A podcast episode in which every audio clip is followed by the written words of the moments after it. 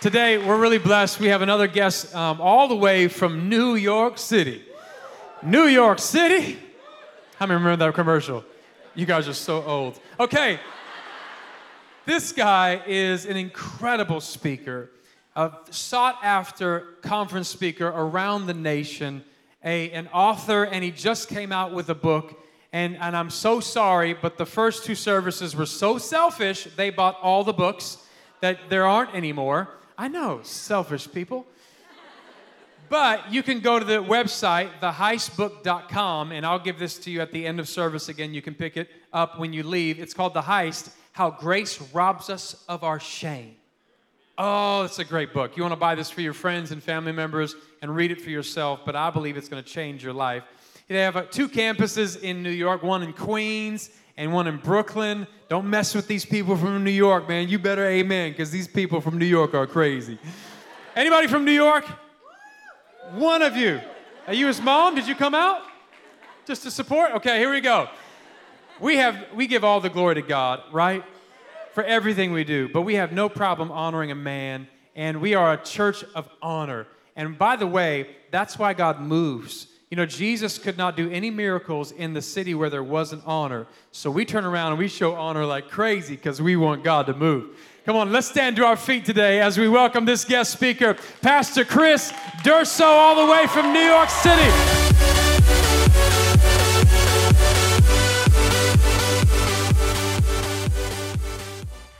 You know, but stay standing. That was good for me. But can we just take a second right now and give Jesus a loud shout of praise in this place? No, come on, Fellowship Church. I that sounds like how you greeted me, but Come on, if you know you've been saved by the blood of the Lamb, if you if you are grateful for your Lord and Savior, you you're never the same because what he accomplished over 2,000 years ago. Come on, take just a little bit more time right now and give Jesus a shout. Man. Thank you, God. I just, oh, I feel like I'm at home. I love this. We got a loud and rowdy. 8:30. All the safe people come to church at at 8:30. I love this. Uh, stay standing for one more second because I just I want to take a second and I want to I want to honor uh, your senior leadership. Now, I know it is pretty predictable that when a guest speaker comes, he's gonna brag on your pastor. Well, good. I'm glad you know that. Uh, you should know that. You should you should expect that because here's the truth when it comes to honor. Theology tells us that when we make much about a man or a woman of God, what we're actually saying is we agree with God's choice. And by doing so, God extracts glory from your honor. So, can we just take a second right now and show our senior pastor how much you love him? Come on, aren't you grateful? We love you. Love you. Thank you so much. Man, go on ahead and, and grab your seat. However, you don't have to stay seated. Um, all the Pentecostals got that joke. Uh,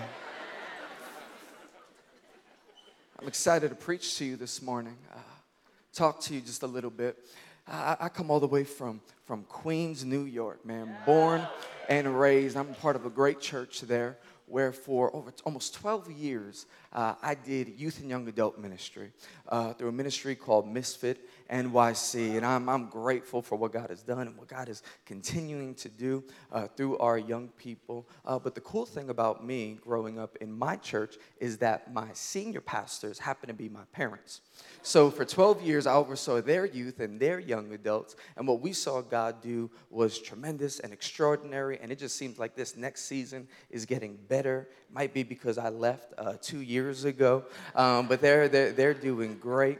Um, but for the past two years, I've been in transition, working with my dad, helping him to lead uh, our church. And I just got to be honest with you uh, adults, you guys are good, uh, but young people is where it's at. I mean, I just.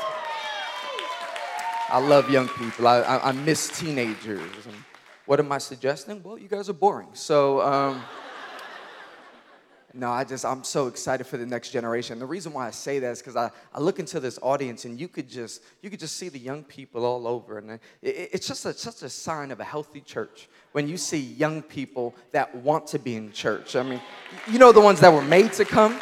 They're awesome too Parents, make your kids come. Don't give them a choice. But the ones that want to be here, worshiping up front, man, you just, you know you're a part of a good church. So come on, one more time. Can we thank God for this house? Like Pastor said, I, I do have a brand new book, just came out a little bit over a month ago, and we've been completely blown away by it. Just seems like God has breathed on this book, and it's just, it's been charting, and people are letting us know about the testimonies, and it's called The Heist. Come on, that's a, that's a good name right there. It's called The Heist How Grace Robs Us of Our Shame. And one of the main questions uh, people ask me about this book is Pastor Chris, after I'm done reading this book, am I going to have a full and complete understanding of grace? To which I say, no, you will not. Because the fact of the matter is, I don't believe there's any man, any author that could pen a book outside of Jesus that could fully describe how great the grace of God is. I mean, the grace of God is just, it's too big, it's, it's too deep. But although I don't believe you could fully understand the grace of God, I do believe you could fully receive the grace of God. And that was my goal in writing it. That's going to be my goal in preaching to you today because I just feel like this is a special Sunday. This is not an ordinary Sunday.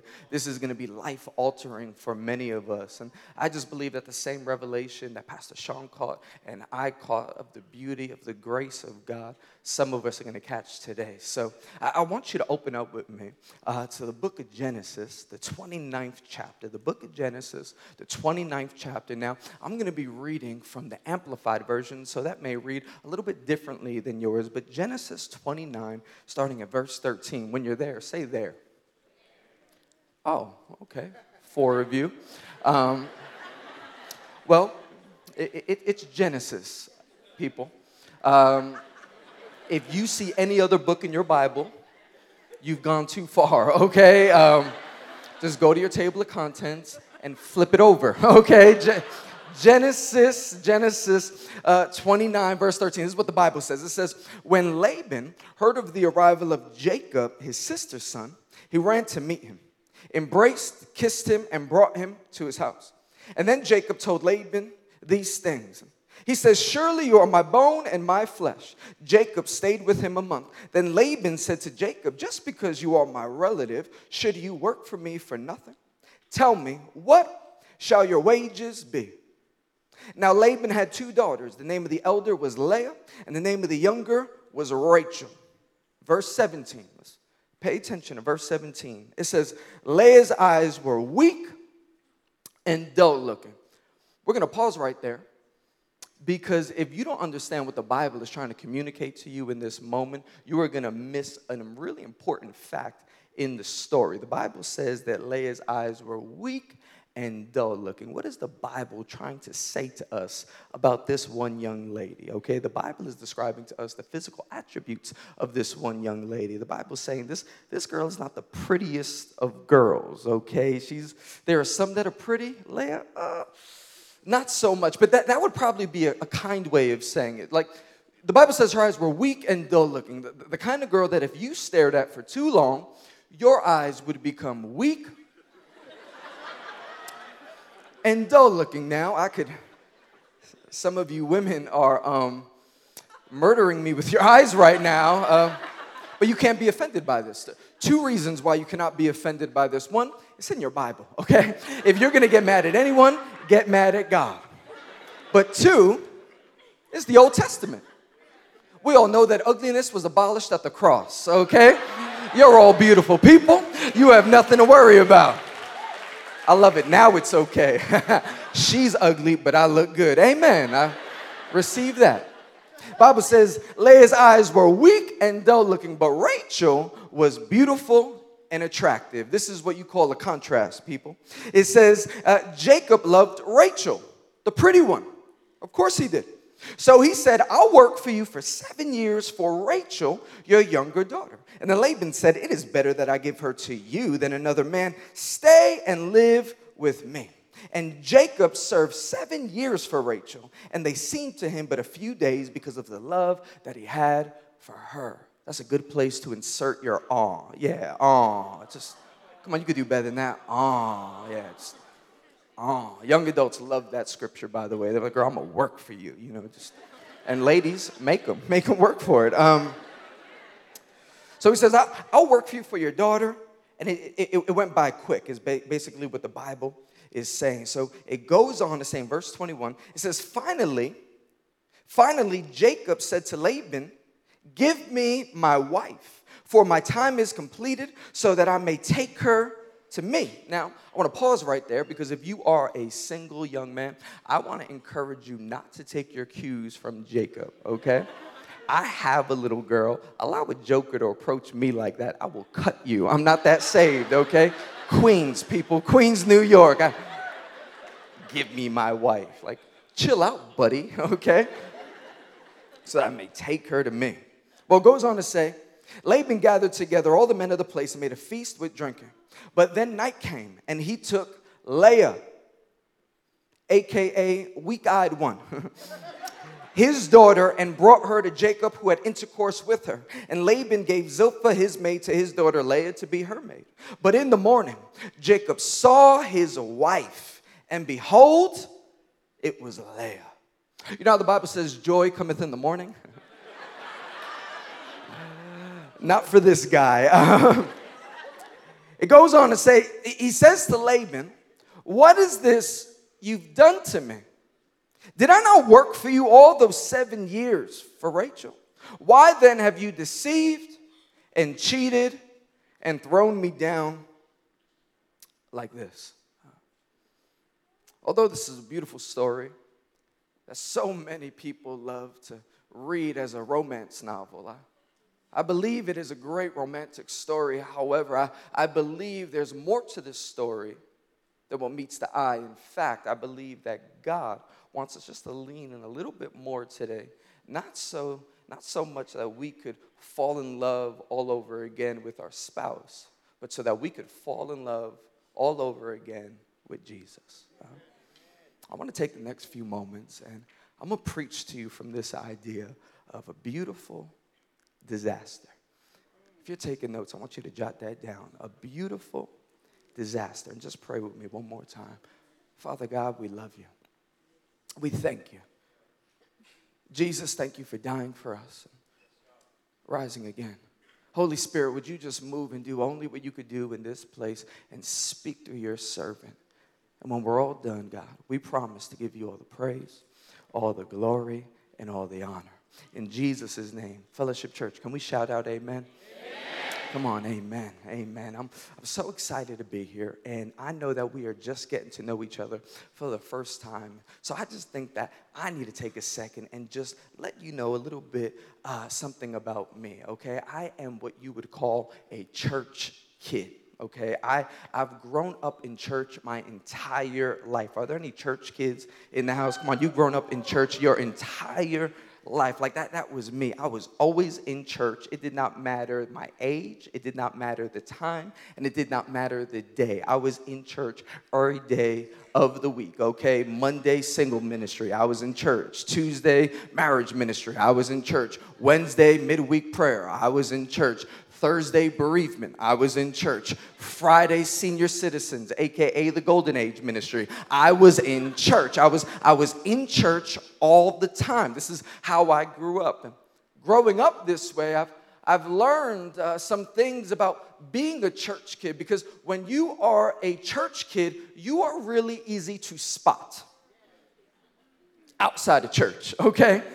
You're easy to spot outside of church because, because you say things that no other kid your age would ever say. For instance, let's say we're going to the movies with our friends, our, our worldly friends, okay? Everyone's talking about what they saw in the coming attraction. Man, I can't wait to see the car chase. I can't wait to see the big fight. I can't wait to see the pretty girl. We're the only ones asking, what's this rated?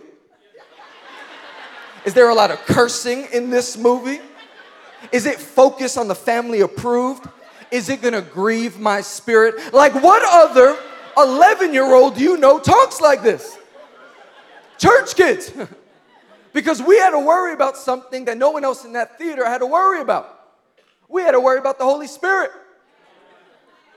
and Him telling our parents. I remember this. I remember this one time. Uh, sleeping over a friend's house. Now, this friend lived in Brooklyn and I grew up in Queens, so our, our homes were miles uh, apart, but it is a small world, so I'm not gonna use his real name. So let's just refer to my friend as Satan, okay? One day I stood over Satan's house and as we're hanging out, doing what guys do at a sleepover, you know what guys do, right? Like we lie about girls, we eat pizza, we watch Sports Center, we don't take showers. Well, at about 3 a.m., uh, Lucifer decides to pull out a dirty magazine. I know. Because in that moment, when he pulls out that magazine, every sermon that I've ever heard on sexual purity is now reverberating through my mind. And I'm thinking to myself, oh my goodness, I have to flee from sexual immorality. But at the same time, I'm very aware that I'm a chubby white boy with a bowl haircut in the middle of East New York, AKA the ghetto, which means if I leave, I am going to die, okay? the more I think about it, I start to feel good because I'm like, man, I'm about to be the first martyr of the Durso household, okay? I'm, I'm starting to feel like Stephen. I'm getting my speech ready, you know? Father, forgive them, for they know not what they do. I'm, I'm feeling like Esther. If I perish, then I perish, you know? It's gonna be me for the sake of the gospel. Well, just then, I'm about to make a dash out the door. The, the phone rings. Beelzebub picks up the phone. Says hello, pauses for about three seconds, then looks at me and go, Chris, it's your mom. It's 3 a.m. It's your mom? Mom?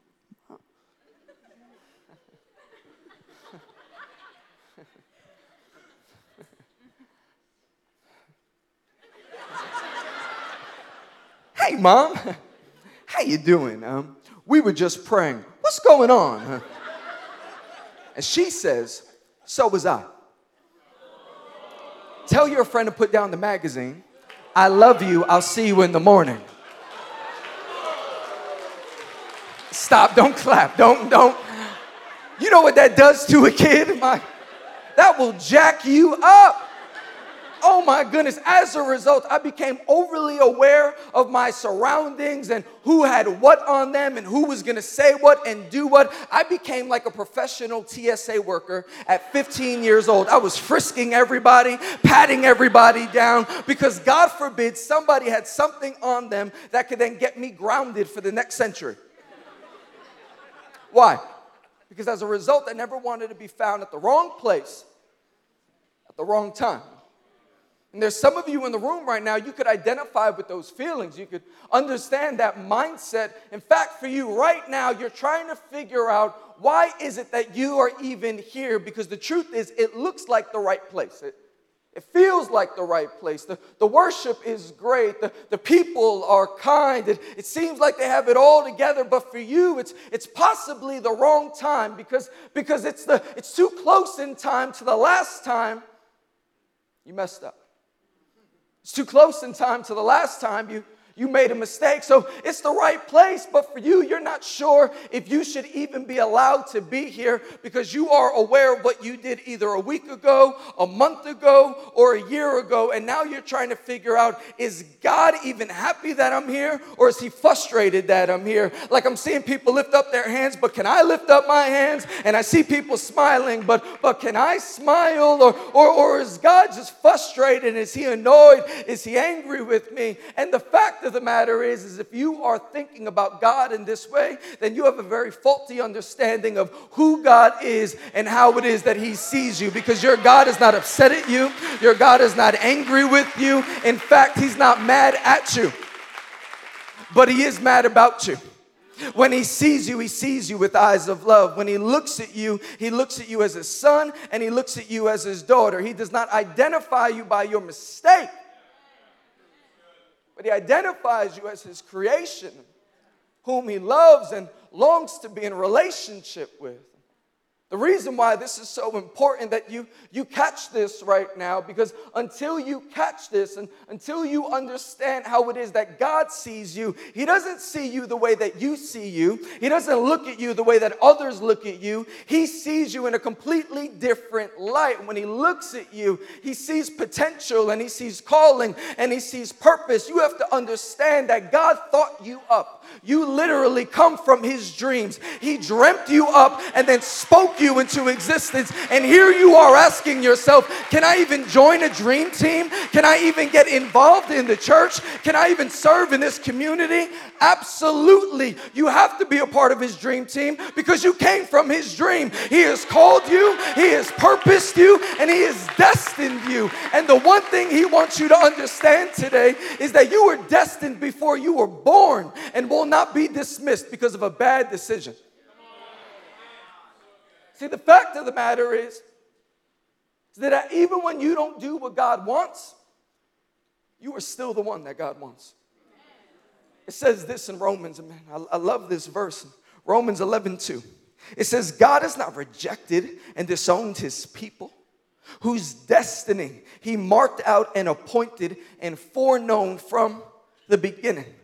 I love that word right there, foreknew. What that means is he knew in advance. He was aware of every mistake you would ever make every silly thing you would ever do, all the things that you regret, the things that you've never told anybody else about. He knew about it and still died for you, resurrected for you, and purposed you. Like, like he's even aware of the things you're about to do that you don't even know you're gonna do, and yet he still purposed you. You then have to ask yourself, why would he purpose me knowing that I was gonna make those mistakes? Because maybe your mistakes don't mean as much to him as they do to you you. So wait a minute, wait a minute, Pastor Chris. Are you, are you, suggesting that, that I could just live however I want and do whatever I want and come to church and it's all good? No, I'm not. I'm not suggesting that because the grace of God is not the license to sin, but it is, in fact, the freedom to be forgiven each and every time you do. I pointed out earlier that uh, I have children. I, I have a 10 year old son named Dylan and a seven year old daughter named Chloe. Dylan is a man of God. He, he tells me all the time, Dad, I want to travel the world.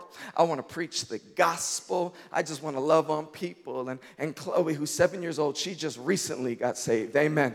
Um, because we, we, we were concerned. But um, a couple of nights ago, I was putting them to bed. Dylan, uh, says, Dad, can I just stay up a little while longer and watch one more show? I said, No, son, you, you got school in the morning. I, I love you. It's time to go to bed. Turned off his television, kissed him goodnight, and then I went to bed myself. Only to wake up a few hours later to the sound of the television coming from Dylan's room. Popped up out of bed, walk on over to his room, and there before me is my son laid out on the bed with no shirt on and his hands behind his head like a boss, okay? this kid had the fan on and the air conditioning on, like he pays bills, you know? So I walk in the room and I go, Dylan, what are you doing? I thought I told you to go to bed. Well, immediately he rolls out the bed, he gets on the floor, and he says, Father, forgiveth me. Do not casteth me out of your presence. I got so frustrated with him. I picked him up. I said, Dylan, stop speaking in King James. I said, son, I love you. And I forgive you, but it's time to go to bed. Well, what happened next was, was frustrating for me as a parent. And only if you're a parent can you now identify, because the fact of the matter is, he was just crying like, like for real crying, not like crocodile tears or it was just a little damp. I'm talking about 90s R&B, Boyz II Men, end of the road. My baby just left me crying, okay? Like, like I don't know why this is my posture for crying, but it is. and then all of a sudden, the tears they vanished.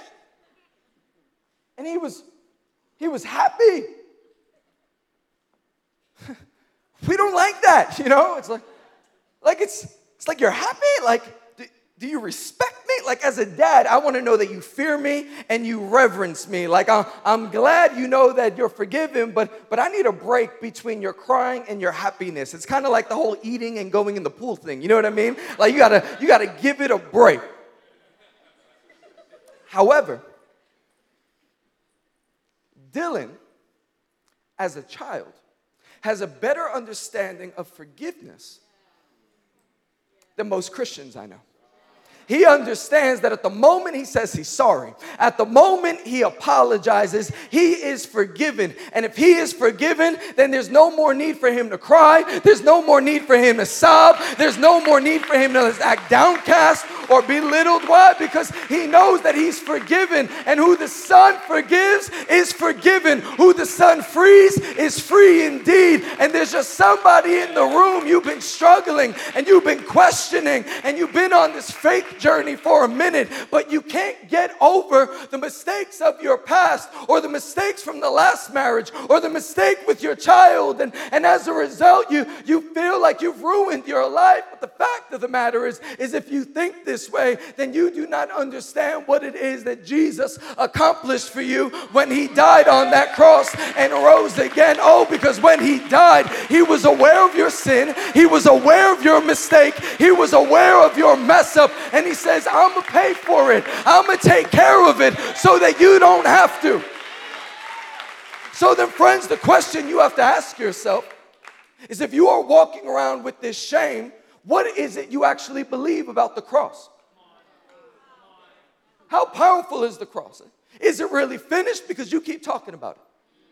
Is it really finished because you keep posting about it? Is it really finished because it comes up in every conversation and you start off the conversation like, I know he forgives 70 times 7. I know he says that I could come to him, but like if you found a disclaimer in your mess up, how narcissistic of us to believe that we're the only ones that accomplish the only unforgivable sin. Friends, you have to understand that whom the Son sets free is free indeed. He didn't just wait for you to come to Him, He came to you so that you can come to Him. In the New Testament, there's the story of a man named Zacchaeus. And I love this story of Zacchaeus. I'm, I'm not sure why I love it so much. Maybe it's because the Bible describes that he was short and I identify.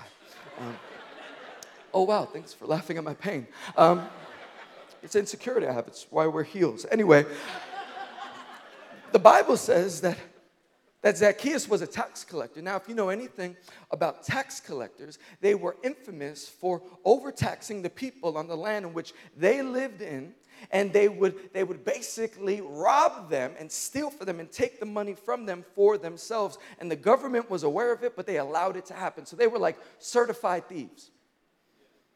So zacchaeus hears that, that jesus is going to be in town and jesus has this reputation of, of being a special guy and he thinks to himself this guy has way more twitter followers than i do. I'm going to go check him out and see what he's all about See, I don't think Zacchaeus was really looking to engage with Jesus. He just wanted to check him out. So he climbs a tree so that he could watch Jesus from a distance.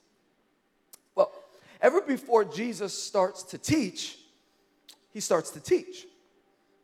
Because he walks straight up to that tree and he calls out Zacchaeus' name. He, he says, Zacchaeus, Zacchaeus. Can you imagine like what's running through the mind of Zacchaeus? Like, it probably felt like junior high school all over again, you know? Remember in junior high school when someone that you didn't really know or someone that you thought didn't know you was saying hi to you and you're like, are they saying hi to me? Because like, if I look right now, I'm, I'm gonna look stupid, you know? Like, he didn't say my name. He probably said another name like, like Xena, you know, or, or Zeus or, or Zaniqua, he didn't say Zacchaeus. Jesus says, Zacchaeus, come down from the trio. I want to come over to your house for dinner. Which, by the way, uh, anyone here have any of those friends that just invite themselves over for dinner, you know? Well, if you're not laughing, it's probably because you are their friend. It's all good. It's, it's not a big deal. You're, you're like Jesus, you know, it's great. It's, but Jesus comes over this man's house for dinner. Now, we don't we don't know how the dinner party went. The, the Bible doesn't say, but if we could just use our creative license for a moment, can, can you imagine what that felt like for Zacchaeus? Like who who does he even invite to this dinner? Because because just just all his friends are probably just like him. I mean, birds of a feather flock together. So he's thinking, like, oh my goodness, if, if my friends are there and then Jesus is there, they're, they're probably going to mention something or, or talk about last weekend, which I don't even remember, but they obviously do. He's probably thinking, why does this guy want to come over my house? Doesn't he know what I've done? Doesn't, doesn't he know what I do for a living? Doesn't he know that I'm a robber? Doesn't he know that I'm a thief? But then I could imagine Jesus listening in on the thoughts of Zacchaeus. I could imagine him thinking, Zacchaeus, you don't think I know who you are. You don't think I know what you do. I, I know exactly what you do. I know exactly what you've done. But don't get too ahead of yourself because, I mean, yeah, you're a robber, but, but you're, you're a small time robber. You're, you're a petty thief.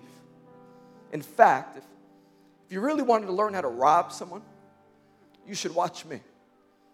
Because I'm about to pull off the greatest heist in history. I'm about to rob death of its sting. I'm about to rob the grave of me. I'm about to rob all humanity of their sin, past, present, and future. Oh, Zacchaeus, if if you've known what it is that I think of you, if you understood how it is that I've seen you, you would understand that Zacchaeus, I'm, I'm not repelled by you. I'm, I've been compelled to you. You're the, you're the reason why I'm here. You're the reason why I showed up. You're the reason why I even came to this place. So please don't, don't climb a tree so that you could watch me at a distance.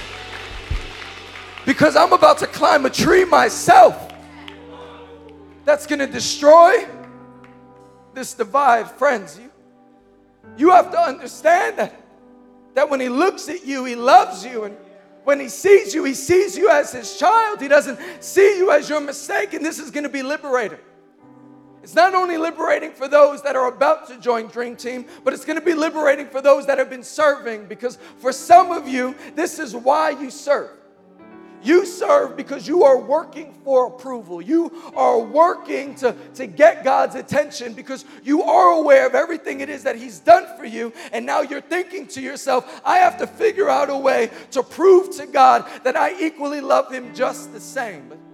But, then that would suggest that you have to work for the grace of God. And friends, you don't have to work for the grace of God because the cross worked the grace of God, it ignited the grace of God. How do I know this? It takes one to know one. I mean, since we're being honest, this is how I grew up. And I don't know why I thought like this, but I thought like this. And I only thought like this because there was something innate. I never heard my parents teach it, I never read it in the Bible, but there was something on the inside of me that said, for real, all I have to do is confess with my mouth and believe in my heart, and I'm saved. Psh, that sounds too good to be true. I'm from New York. You're not getting over on me that quick. Mom always says if it sounds too good to be true, then it must be. And I would think to myself, I don't want to get tricked in the end. The story I opened up with, I remember reading that story as a teenager and thinking to myself, God, when, when my time is completed, am I going to get tricked? See, the number seven means completion. I would say, God, when I complete my time, whenever that is, I, I just want to be with you because I'm, I'm already convinced that the world doesn't have what I need, and I'm convinced that this place is jacked up. So I'll do whatever it is I have to do while I'm here, whether it's 100 years or 200 years, also that I can spend eternity with you. So as a result, as a result, this is why I prayed, this is why I worship, this is why I read. But, friends, the issue with that approach is that everything I did, I was doing out of a need for approval, as opposed to knowing that I was already approved. I was fighting for victory, as opposed to fighting from victory. And then God pointed out to me, Chris, if you're Jacob, then you're suggesting that I'm Laban? I said, No, God, think you're a trickster. I don't think you're a swindler. I, you wouldn't do that. And he pointed out to me, You've been focused on the wrong character. Chris, you're the other one. You're the one with the weak eyes. You're the one that can't see straight all the time. You're, you're that one. See, friends, I realized that in reading this that I was focused on the wrong character. I realized that I was the one with the messed up eyes. I was the one that was hard to look at. I was the bride that no one wanted to pay attention to. But then what the grace of God pointed out to me is that although I'm Leah, when God looks at me, he sees me as Rachel. Although I'm ugly, the grace of God says I'm beautiful. Although I'm weak, he says that I'm strong. Even though I make mistake after mistake after mistake, he says, Son, you are forgiven. Even though I feel like a failure, he says that I'm more than a conqueror, friends. This is the beauty of the grace of God. It's not working for it, it's receiving from it. And he says, Who's forgiven is forgiven. And if you receive me, then you would receive everything it is that I have for you. There's someone in this room that you need convincing today because you've only hoped this to be true. You've only suspected it to be true. You kept your fingers crossed as you heard the sermons because it sounds too good to be true. But, friends, that's why it's good news because even though it sounds too good to be true, it actually is. And my prayer for you is that just like Paul, you would be able to say, I am convinced. No more I speculate. No more I hope so. No more possibly, but no, I am convinced that nothing in all this world could separate me from the love of Jesus, my Christ and my Lord. Neither height nor depth, neither angel nor demon, neither past nor present, nor anything else can separate me from the love of God in Christ Jesus our Lord. I don't know what you've done. I don't know what mistakes you've made. Please understand that no mistake, no mess up is too big, too great that can keep you from this love. Today's the day that that all changes for the believer and for the one that now believes. Can I ask you to close your eyes and bow your heads? Because before I pray for everyone, I, I want to be able to pray with a special group that's here today. If you've never given your life to Jesus, if up to this point you don't consider yourself a Jesus follower, then I need you to take advantage of this moment. I'm to count to three, and if that's you, I want you to lift up your hand. One, Jesus loves you and He died for you. Two, the Bible promises us that tomorrow, it's not promised to anyone. But He does encourage us to take advantage of today. In fact, He says, This is the day of salvation. So if that's you, you want to receive Jesus Christ as your Lord and Savior, then lift up your hand right now. Three, lift it up. Jesus, we see you. We see you we see, we see, we see, we see, we see, we see, we see, we see, we see, we see. Can I ask you to repeat this prayer with me? In fact, let's all repeat it together. Say, Jesus, you are King and you are Lord. Thank you for dying for me and rising again. Would you forgive me of my sins and all my mess ups? I love you I give my life to you. In Jesus' name. In Jesus' name. In Jesus' name. Amen. Now, can you just take a second with me? If you are grateful for not only the decisions that were just made, but the decision that Jesus made to die for you, I got a few seconds left. Can we just give Jesus a loud standing ovation in this place, giving him all the praise, all the glory, and all the honor? Come on, Fellowship Church, give Jesus a shout in this place.